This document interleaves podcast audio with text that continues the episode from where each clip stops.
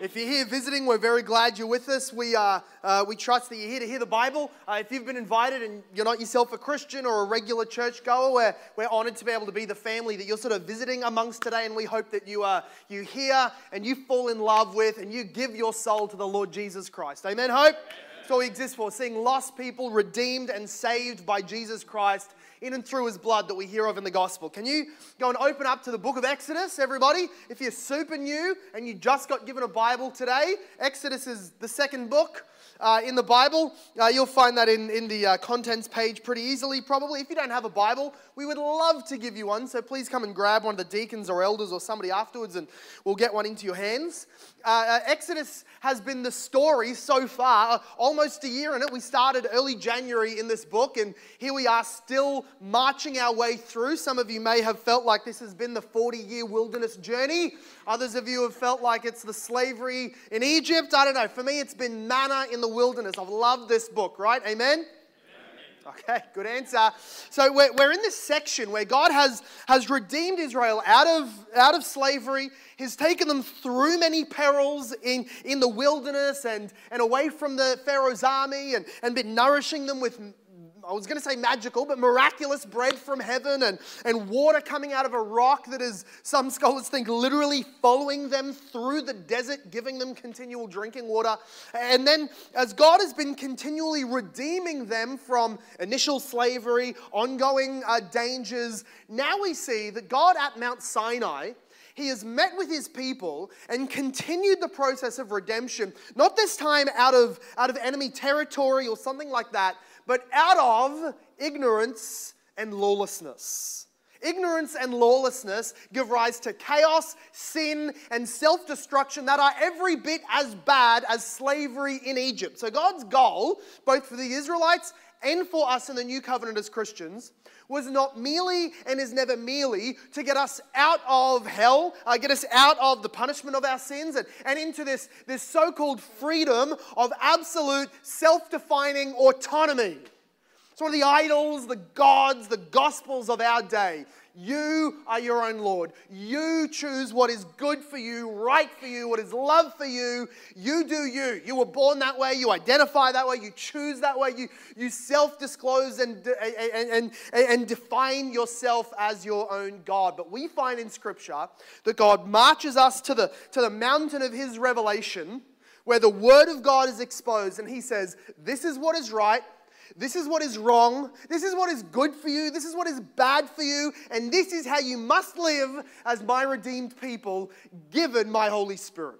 Now, we're in this section called the, the Book of the Covenant, which is a book within the book, within the Bible. Uh, uh and this Book of the Covenant, the Israelites called it, is Exodus chapter 21 to 23 after they heard the Ten Commandments from Mount Sinai, uh, then Moses went up and had a, a special time of revelation from God where he spoke to Moses, and he was going to come back down and read it to all of the people, and we'll see that in chapter 24.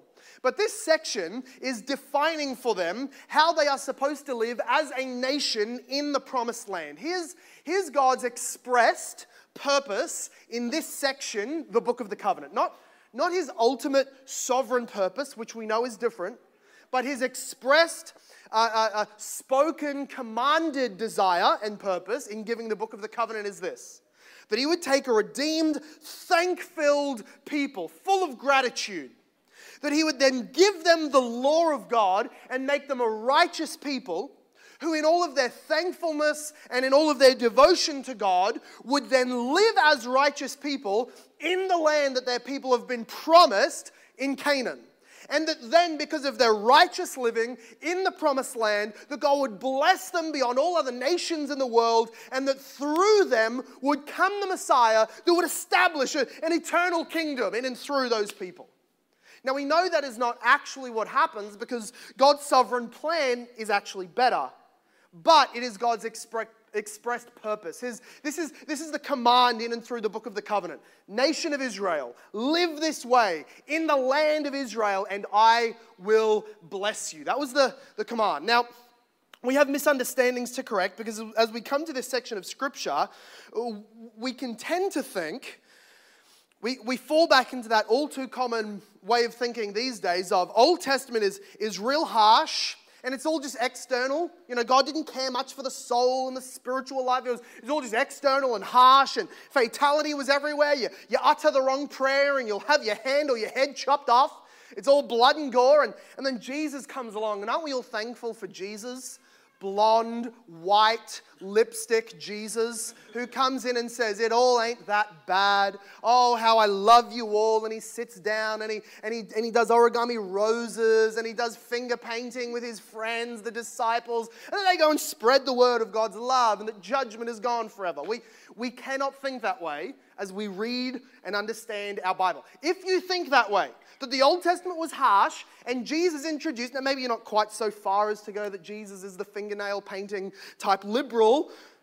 Jesus, that many churches will fly the flag of. Maybe, but you'll go so far as to think, but, but Jesus did come and change a whole bunch. I mean, didn't he say that you've heard it said, an eye for an eye, and he quotes the Old Testament law, and then he corrects it and says, but I tell you, love your enemy and pray for those who persecute you. Didn't Jesus ultimately change and basically say, to hell with the Old Testament law? If you think that, my loving pastoral word to you this morning is that you know nothing of the Old Covenant, nothing of Jesus, and nothing of the way that the two come together.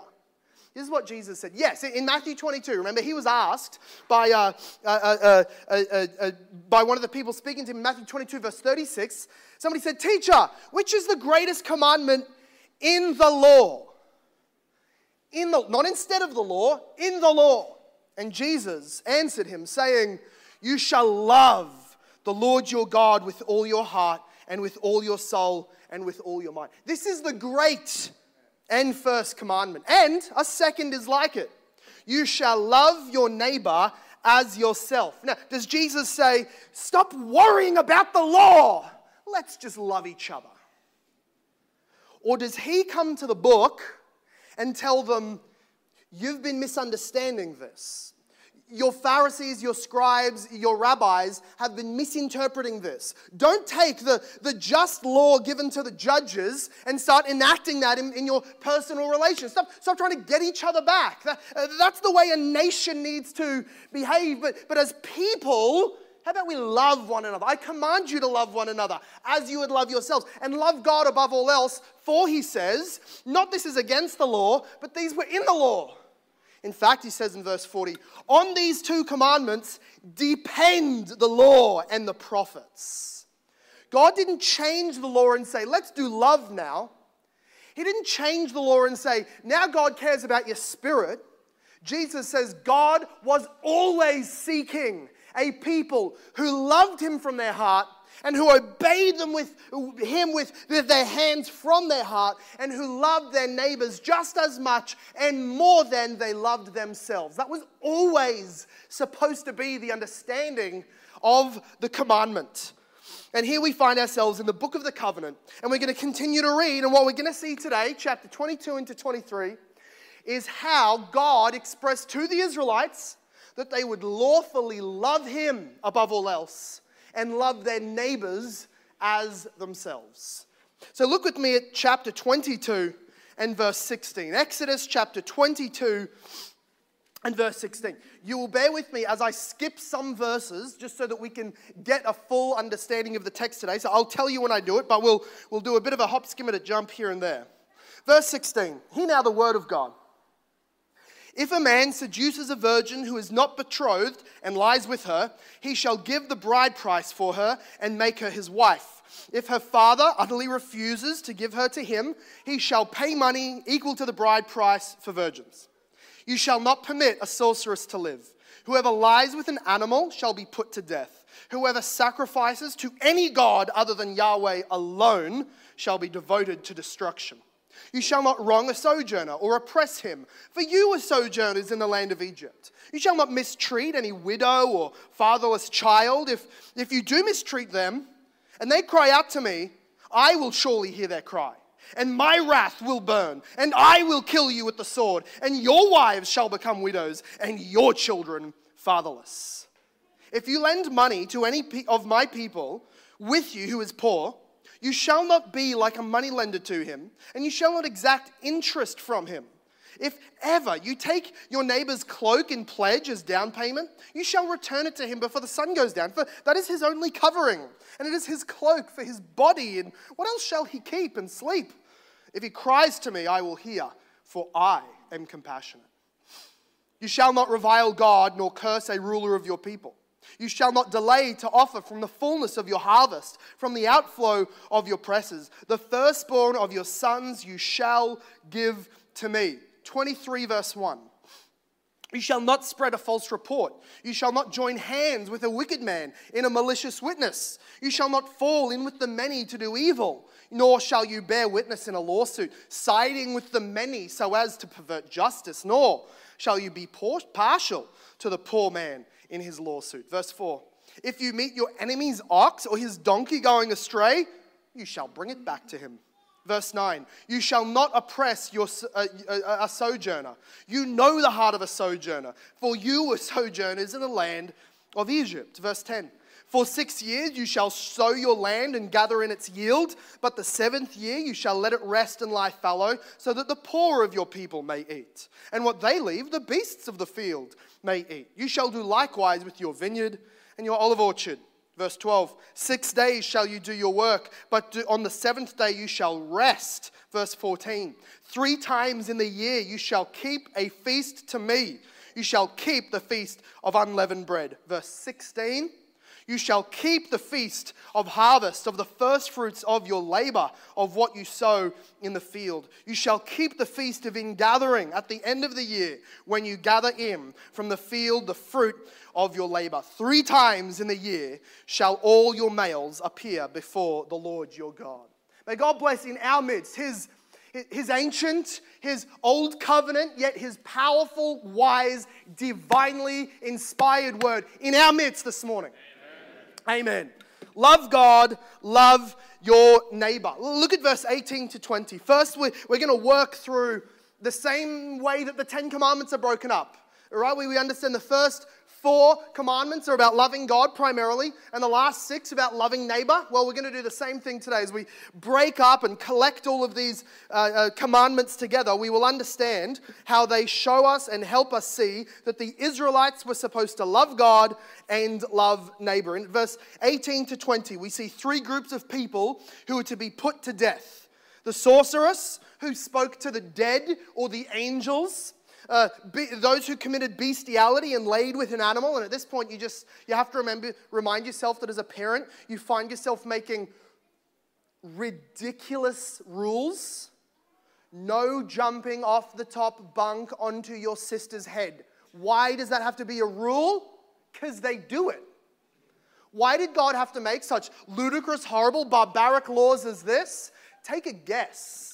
Humanity is disgusting and vile without God's law. So, those who committed bestiality, or those who sacrificed to other gods. Now, now, all of these were ways in which the Canaanites and some of the Egyptians would actually worship their false gods. So, a part of this, God is saying, don't do those things that other nations do to worship their gods. But we need to just make sure that they understood and we should understand they were sins in and of themselves, whether or not they were idolatry. Right? You, you, couldn't go committing bestiality, sorcery, or some kind of other sacrifice and say, but, but to Yahweh I'm faithful in my heart. No, these are sins themselves, but particularly culturally relevant sins because they were pagan idolatry uh, uh, uh, actions. And we see the severity to which God demanded exclusive worship.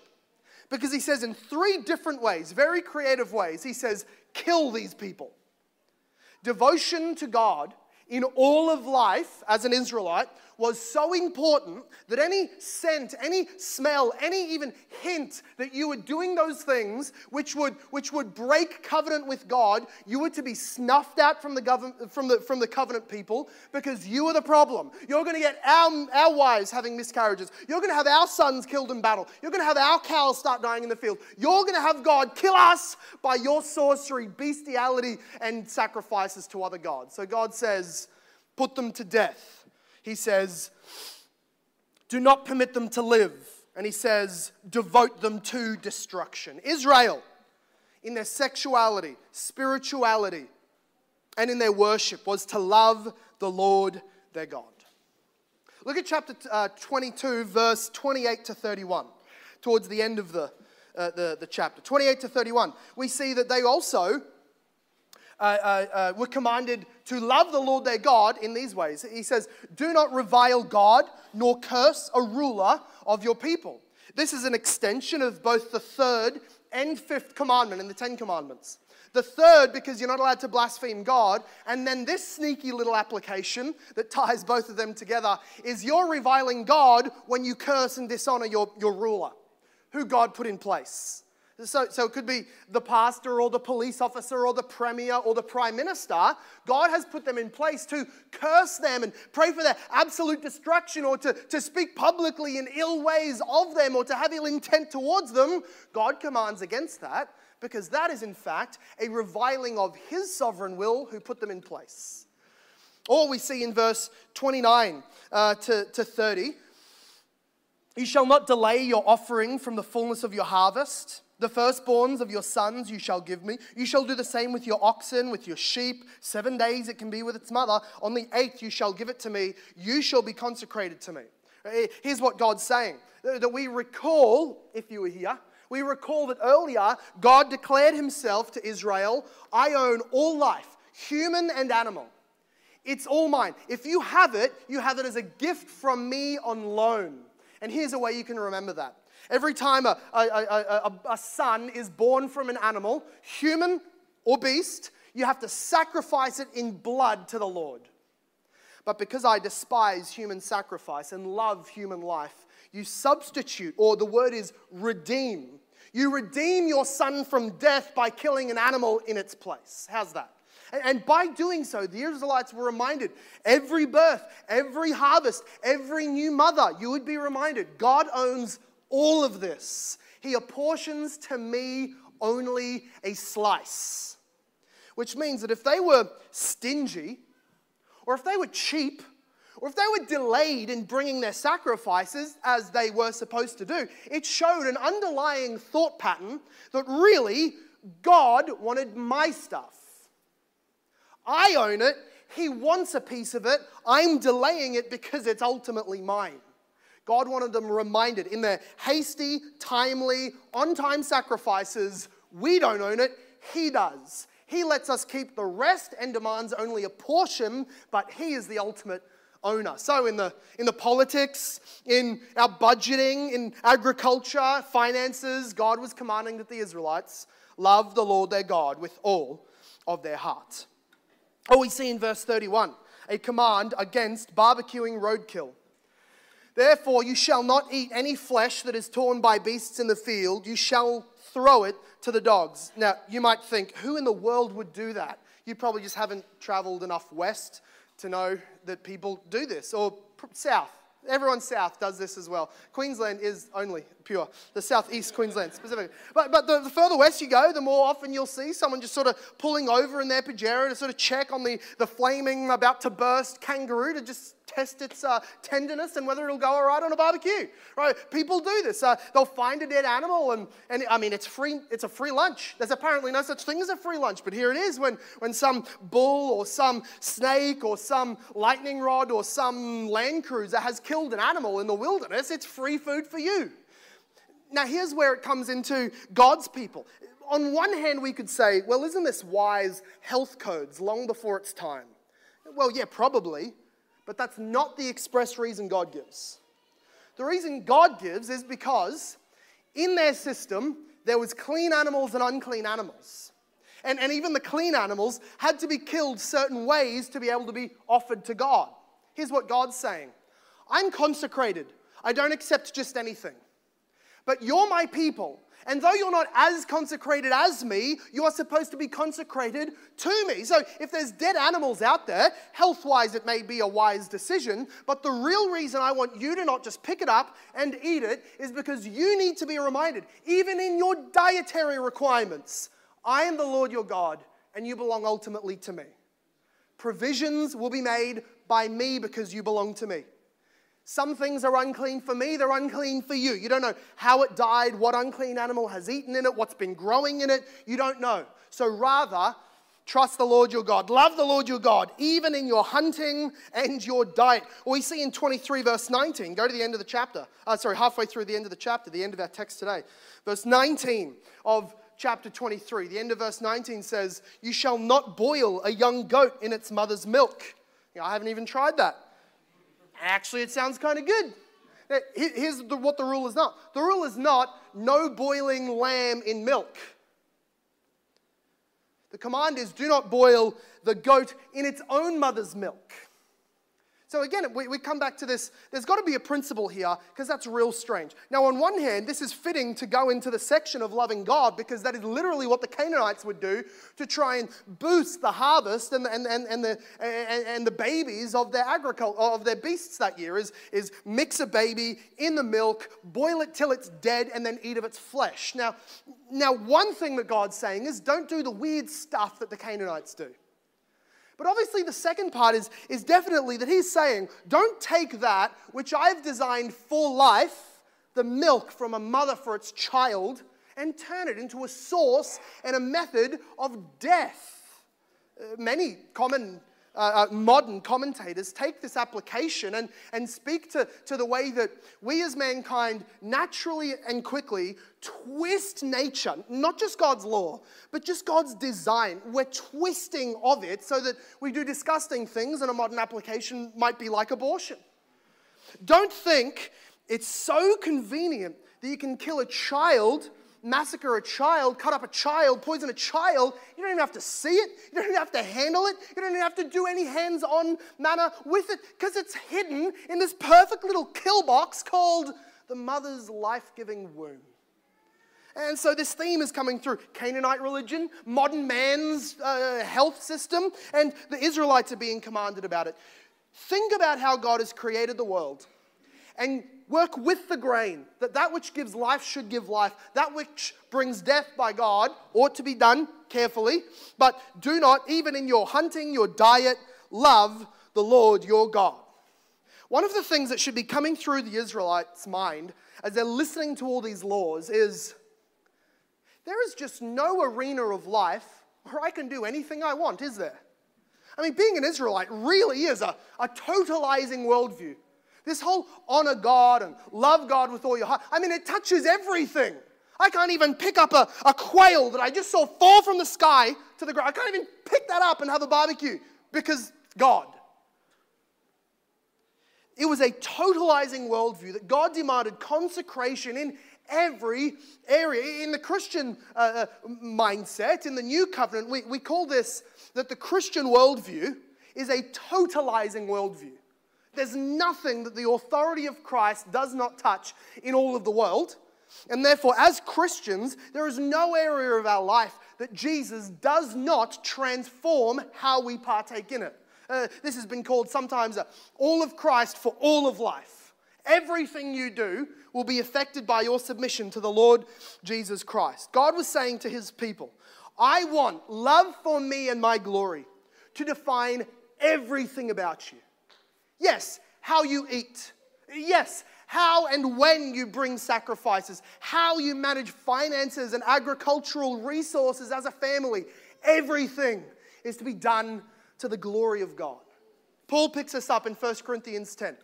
Kind of ironically, within a discussion about idolatry, pagan feasts, and sexual immorality, and he says, So whether you eat or drink, or whatever you do, do all to the glory of God. As converted Gentiles, not Israelites, but as converted Christians, we have this shocking realization as we read the New Testament. Is there nothing I can do without reference to Jesus? And the answer is absolutely not. There's nothing that he did without reference to his people. Every second of Every day, what he ate, what he thought, what he did was always in mind. How can I love my God in such a way as to remain perfect and clean, to redeem my people? It is fitting that we ask the same thing. Everything, what we eat, how we plan our money around. How can I be glorifying God, the Lord who gave himself for me in my everything? There's a command for the Christian to love God with all of our heart, soul, and strength. Me move to the second understanding. Not only were the Israelites commanded, like we are, to love God with their everything, but then they were also commanded to love neighbor. Now, First John, uh, the book of James, the teaching of Jesus teaches us that there can be no genuine love of God without an overwhelming transformation and an overflow of love for neighbor. They will always go together. All true religion will have both. As we, here's what I mean by loving our neighbor. I don't mean do whatever you're told by your boss or government or, or the next uh, uh, agenda that love your neighbor means. Loving your neighbor means you don't let them define what loving your neighbor means. That, that's rule one. They don't get to tell you what loving them looks like, right? In our world of, of hyper empathy and just, just love people however they want to be loved, that's not loving. By loving your neighbor, the Bible means seeking their genuine, temporal, and eternal good. They might not like it, right? You can love people and walk away from them and then be really angry at you because they're not geared or in sync with God's definition of love. Sometimes we'll stuff it up, I know. I'm, we'll be sinful as well. But loving them means seeking their genuine, eternal, and temporal good. And one of the themes that we see come through here in God's design for his society, the way that loving neighbor had to start was with male responsibility like biological male, being that thing is a, is a set thing, can't change. Just a mind blow reminder for us today. And it comes with unchosen responsibilities from God. You didn't put your hand up for it. You didn't sign something and say, I would like to live under male response. No, you were born that way by God's divine sovereignty. And being that, you are called to fulfill certain responsibilities that, yes, other gender, singular, does not have to do to the same degree. Here's, here's what I mean. Go to verse 16 of chapter 22. now, I know that as I read it, the first thoughts through our head will likely be how antiquated this sounds and how old fashioned these ideas are. If a man seduces a virgin, that is a, a young girl, who is not betrothed, that is, she's not already engaged to a man, for which the punishment would be death. But if he seduces a virgin who's not betrothed, right, young man, young woman, have sex, he shall give the bride price for her and make her his wife. If her father utterly refuses, though, to give her to him, he shall pay money equal to the bride price for virgins. Now, we start hearing those, that language and we go, Oh, of course, in the, in the list of ownership and resources that men own is listed their young daughters that they can buy and sell at prices. And it's just not at all how it was meant or how it comes across if, with an honest reading, but not, not at all the practice.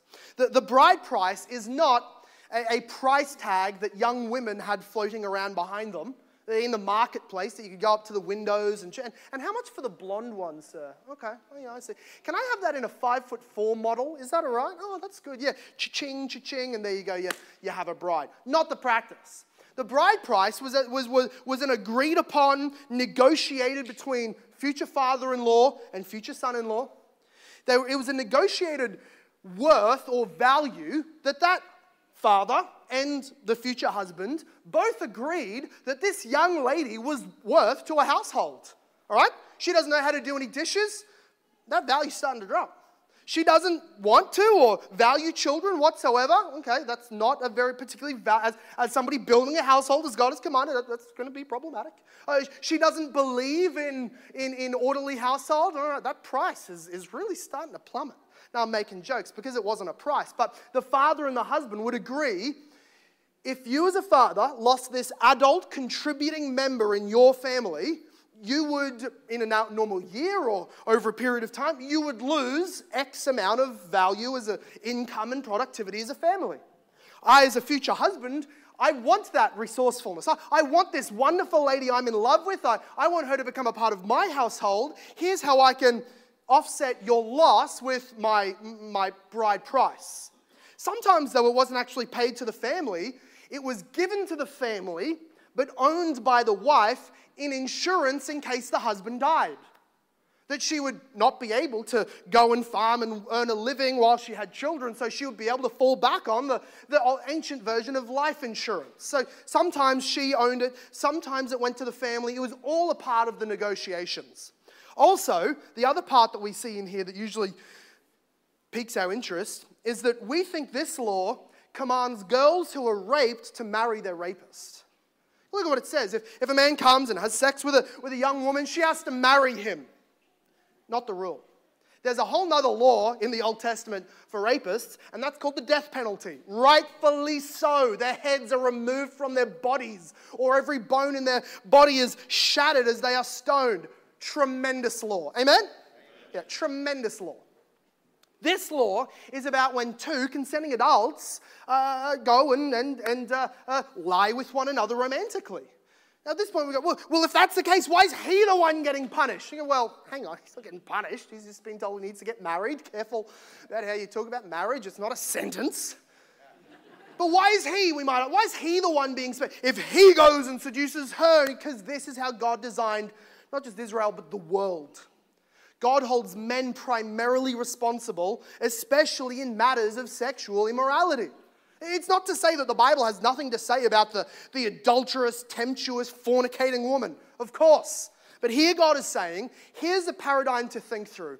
When two young people go and fornicate, grab him by the scruff of the neck and walk him to the judge's office and decide what's happening next with his potential future father in law. Don't do the same with her. Will there be responsibilities and consequences? Absolutely.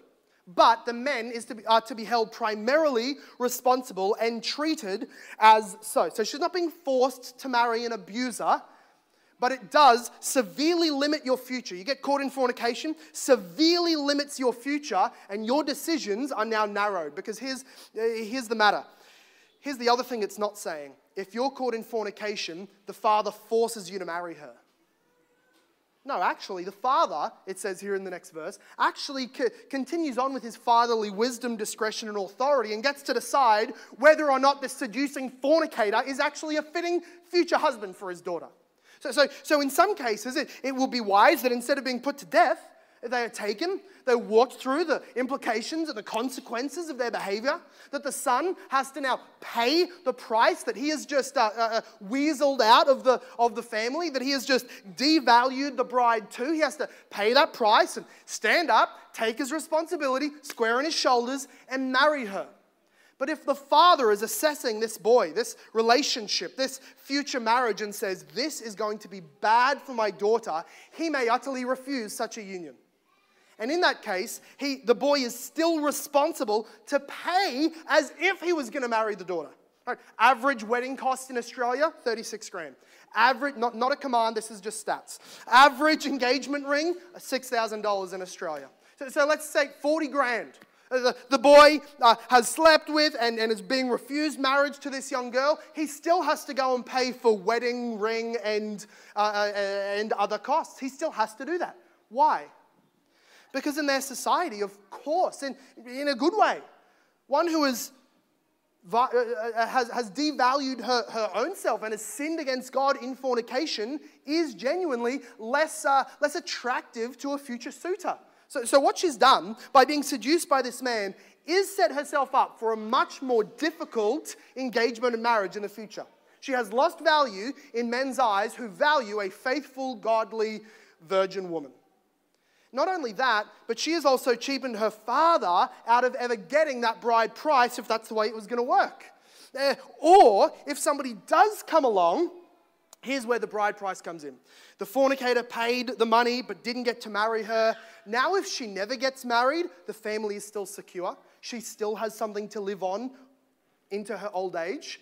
Or if somebody did come along to marry her and found out she's actually not a virgin, and he said, Well, that's, that, that's, that, that is a problem for me, but, but not a deal breaker. And the father said, And her bride price has already been paid, we can waive that. He would say, Okay, this becomes more worth it to me.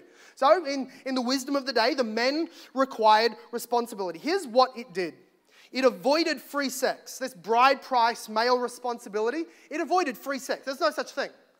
If you got caught, you're either being put to death if she's married, you're being required to pay and marry her, or you're being required to pay the bride price and, uh, and, and remain single.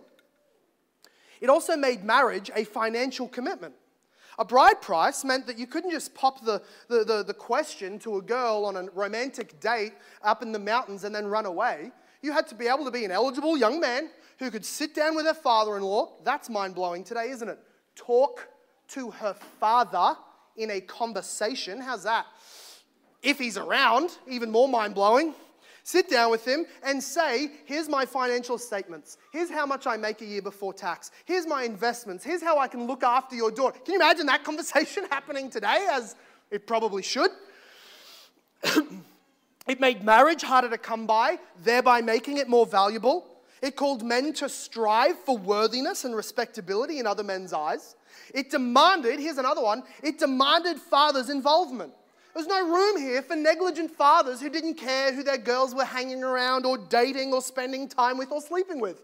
He was required by God's law to be upfront, arm around his daughter. Here's her value to me. Here's what I require of you. Here's how I can help set her up for a beautiful, biblical, godly marriage into the future. Men were commanded by God's law. Now, back then as much as today, human nature has not changed. They are just as lazy, just as avoiding responsibility, just as abdicating of authority, just as afraid of emotional women as any men in any other age. But God commanded men of Israel, stand up, take responsibility, look after the daughters, the sisters, and the women. Men, gladly take responsibility as one of the chief ways that you can love your neighbor as yourself. And then we see a bunch of laws about the underprivileged. So look at chapter 22, verse 21. And then also look at verse 9 of chapter 23. So in chapter 22, verse 21, and chapter 23, verse 9. If you've got a Bible, they'll be on opposite sides of the page probably. And they are, they're kind of, in the Hebrew, this is like a sandwich section. It says one thing, lists a bunch of commands, and then says the same thing again to sort of tell you this is, this is a section, this is a paragraph.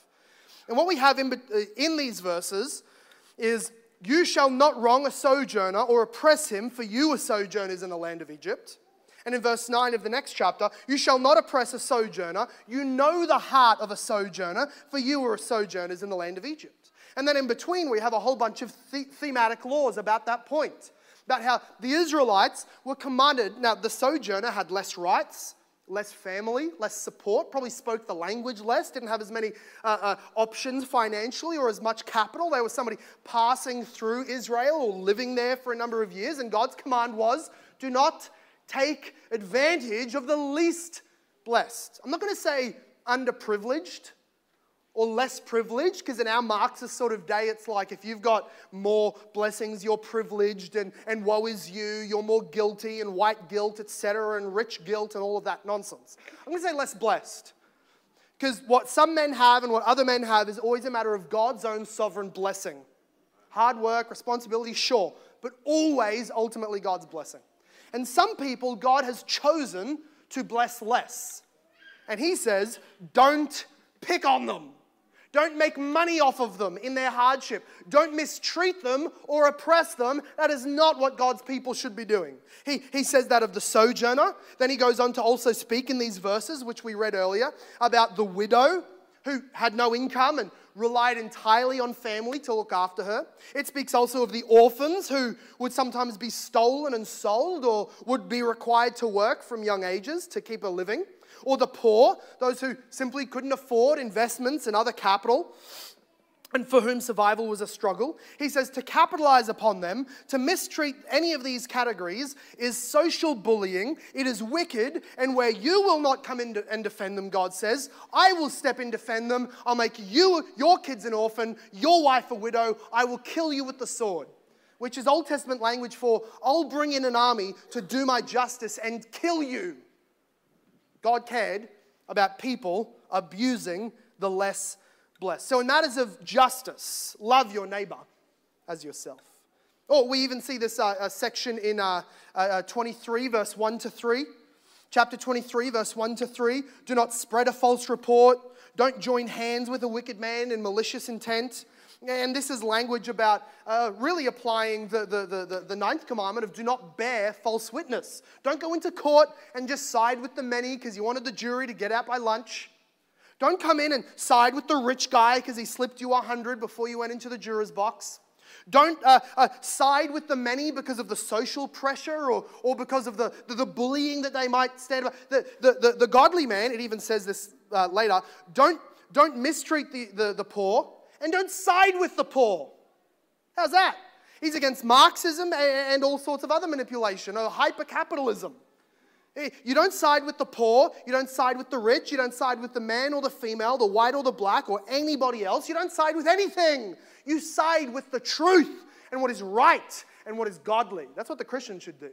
In the workplace, as, as somebody's being bullied, or, or around the executive table, as certain malpractices are being swept under the, the rug, Christians, those who know their God, stand firm on the truth and take right action in matters of justice, in your agriculture, your budgeting, your farming, your politics, in everything. Love your neighbor as yourself. Also, as we think of loving the less blessed, we also see in verse 11. Look at verse 10 and 11.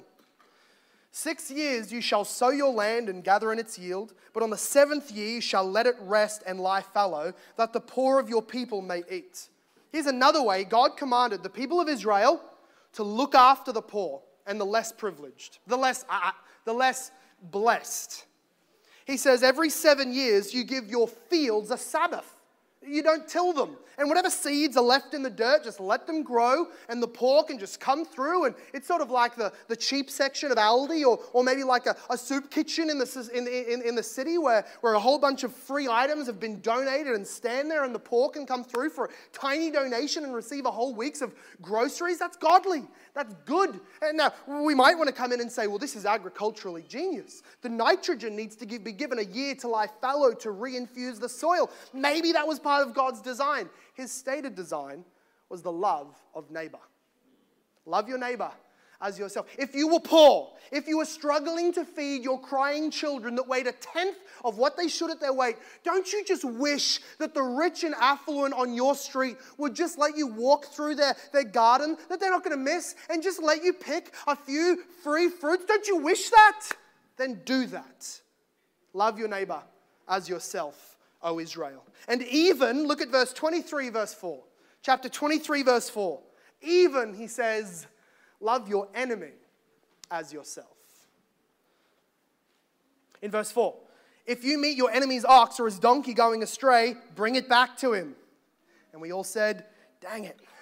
If you see the donkey of one who hates you lying down under its burden, rather the legs have fallen in and it can't get up and it becomes a very impossible situation in a horse drawn or donkey drawn society, you shall refrain from leaving it with him. You shall rescue it with him, all right? This is likely what Jesus had in his mind when he told the story of the Good Samaritan. Because here we're being told how to love neighbor. And in Jesus' day, much the same in our day, the religious type tries to justify themselves, it says in Matthew, and, and ask, well, technically, who is my neighbor? And Jesus said, well, here's a story about a Samaritan and a, a sworn enemy who finds somebody fallen and goes out of the way to love them as their self. And that's what we should do. That you see your, your sworn enemy who took your promotion and has been slandering your family. You see his Lamborghini stolen, broken into, and parked at the servo. You have to interject. I, I don't know what wisdom will do, right? Maybe you call the police. You have to do what you can when you can, even for your enemies. You see him in his souped up Land Cruiser who cuts over your grass every morning and rips up all your garden and flips off your kids in the front yard. You see him, tire broken down, kids in the hot sun on the side of the highway. Yes, even then, by God's sovereignty, he brought you across their path, not to mock and laugh, but to be like Jesus and love those who hate you. God commanded, even here in the Old Testament, love the Lord your God and love your neighbor as yourself. The lesson here is that while these laws are all specific to Israel as a nation in the land of Canaan up until Jesus came, Jesus' coming was not to say, now everyone's Israel and universalize and eternalize all of Moses' law, was it? He didn't do that. He didn't say that was his purpose at all. And yet, the coming of Jesus was not to come and say, all of these laws are useless, old fashioned for the Jews, and we can learn nothing from them. was it? In the coming of Jesus, he affirmed by his teaching and his actual living under them the goodness and the wisdom of these laws. And then by his blood, he created a people who would have the spirit of the old covenant law written on our hearts. That is, not the letter of the old law in all of its specificity. Hardly any of us are using donkeys to get our gear around anyway. Not the letter of the specific law, but the spirit of the law, the way in which it reflects the moral law of loving God and loving neighbor. These things, as we read them, I know they're for Israelites in an ancient world in another part of the world. And yet, we should read them and be able to say, I reflect the very same spirit that I see. Christians, we should reflect the law of God in our heart, desires, actions, and social responsibility. I'm going to say some things that sound ridiculous, but apply. Does the state of your garden and your yard, the visibility and the presentability of your house and your neighborhood reflect that you love your neighbors? Does where you park your car in the street and on whose lawn and how loud you play your music or how late you play your music, does that reflect a love for neighbor? I see you, you bumping each other. Yeah, yeah.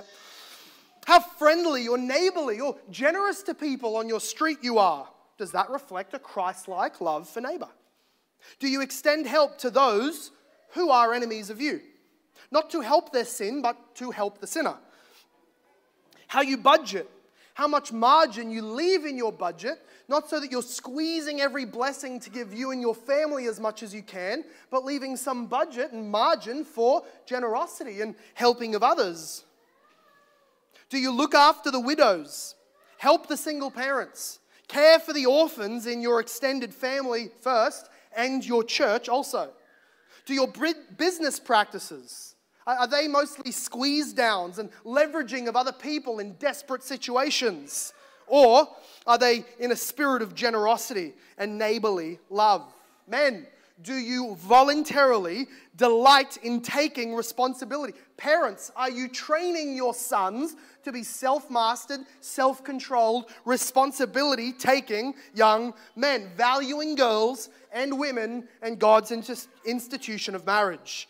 God makes us a people who ought to love our neighbor as we love ourselves. Now, we'll, we'll skim through the last part of this uh, uh, section, and we're going to come back next week and study in depth the, the purpose and the Christocentric uh, uh, sermons that are preached through the festivals of Israel. That's next week, the festivals of Israel and how they point to Jesus. But look at verse 13 of chapter 23. this last section, from about verse 10 to verse 19 is uh, uh, uh, verse 17 particularly is about the sabbaths that the nation was supposed to stick to. Now, there was multiple layers of Sabbaths in the Old Covenant. They, they had the weekly Sabbath that they would worship on. They had the, the yearly Sabbaths, so every, you know, the big three festivals they would go to Jerusalem for, or the seven that they would have to do in total. Then there were the, the seven yearly Sabbaths that you would have to rest your, your land and also let the slaves go free. Then there were the 50 year Sabbaths, which was seven sevens of sevens that you would, you would uh, uh, allow the financial debts and all of those things, the slaves, to all go free and just reset society back to an even playing field. They had many Sabbaths. But look at verse 13. This is in the middle, the literary middle of this section, meaning in this Hebrew literature, this is the main point. Pay attention to all that I have said to you, and make no mention of the names of other gods, nor let it be heard on your lips. As they did the Sabbath, as they came and did the three big festivals every year to remember salvation, remember God's sustenance, and to trust Him for the future provision, as they did all of that, they were supposed to be remembering God is our God above any and without any other God, and we worship Him the way He has commanded us to worship. Here's what a commentator says on this passage. Full biblical worship is always corporate is what he's pulling from the fact that God demanded the Israelites to come together to worship him. Full biblical worship is always corporate. Individuals can carry out a form of worship by themselves and use some of the elements of corporate worship at home, but they cannot alone worship in the manner commanded by Scripture. From the point of view of a comprehensive theology, this is because all proper worship on earth is proleptic of and in imitation of and a preparation for the eventual worship in heaven.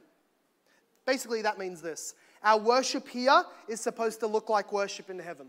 And in worship in heaven, what do you see? Bunch of loners doing devotions? Church on the beach while they fish? No.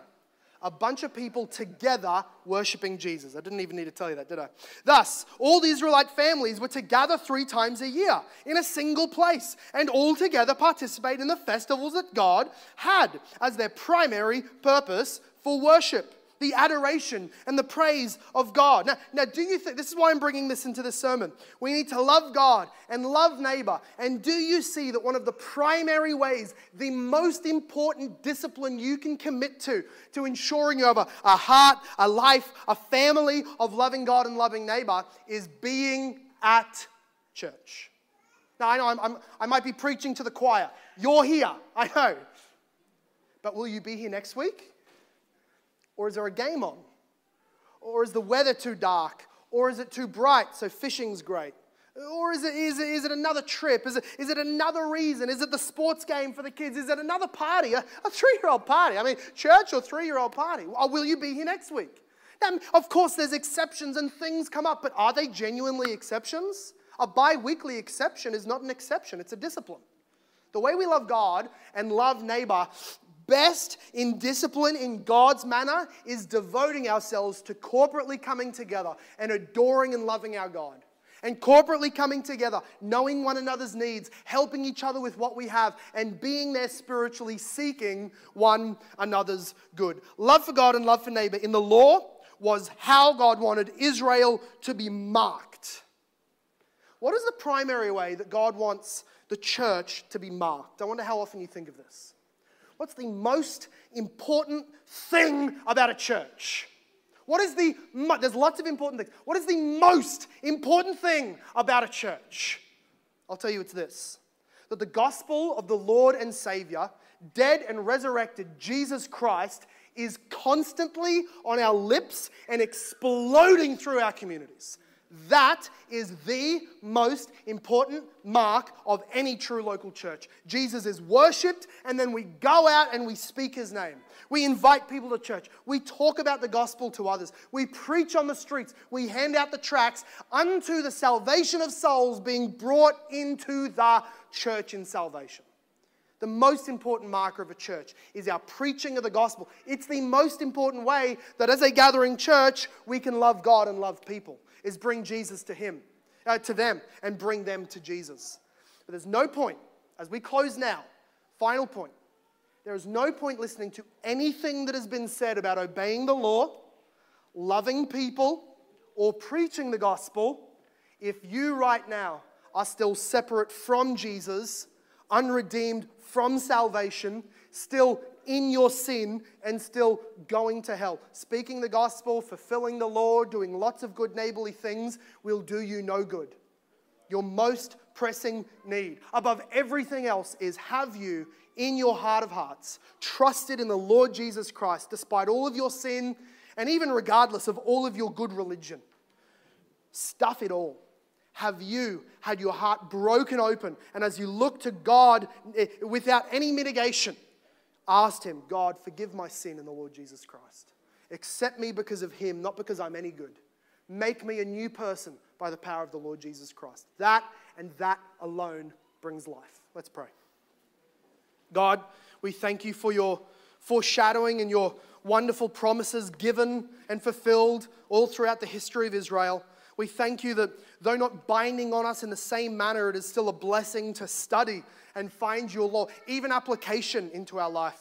But we pray, Lord God, this that just as you, you had such a purpose for the Israelite nation, you, you had so much glorious blessings to give them. I pray that we would remember our far more superior blessings free forgiveness, being cleansed from our sin in the Lord Jesus Christ. And would you, Lord God, please bless us by adding to our number new souls today? Would you welcome home lost children? Would you, would you bring to your, to your Son, our Lord Jesus Christ, more people who are still in their sin? Let them repent and give them faith to trust in Him and be saved. We pray this, Lord God, in our great Lord and Savior's name, Jesus Christ. And everybody said, Amen. This sermon was preached at Hope Reformed Baptist Church in Logan, Australia. For more information about our church, visit our website at hoperb.church. If you have been blessed, please leave us a review wherever you listen. We pray this message has been used by God to grow and encourage you in your Christian walk. Thank you for listening. Soli Deo Gloria.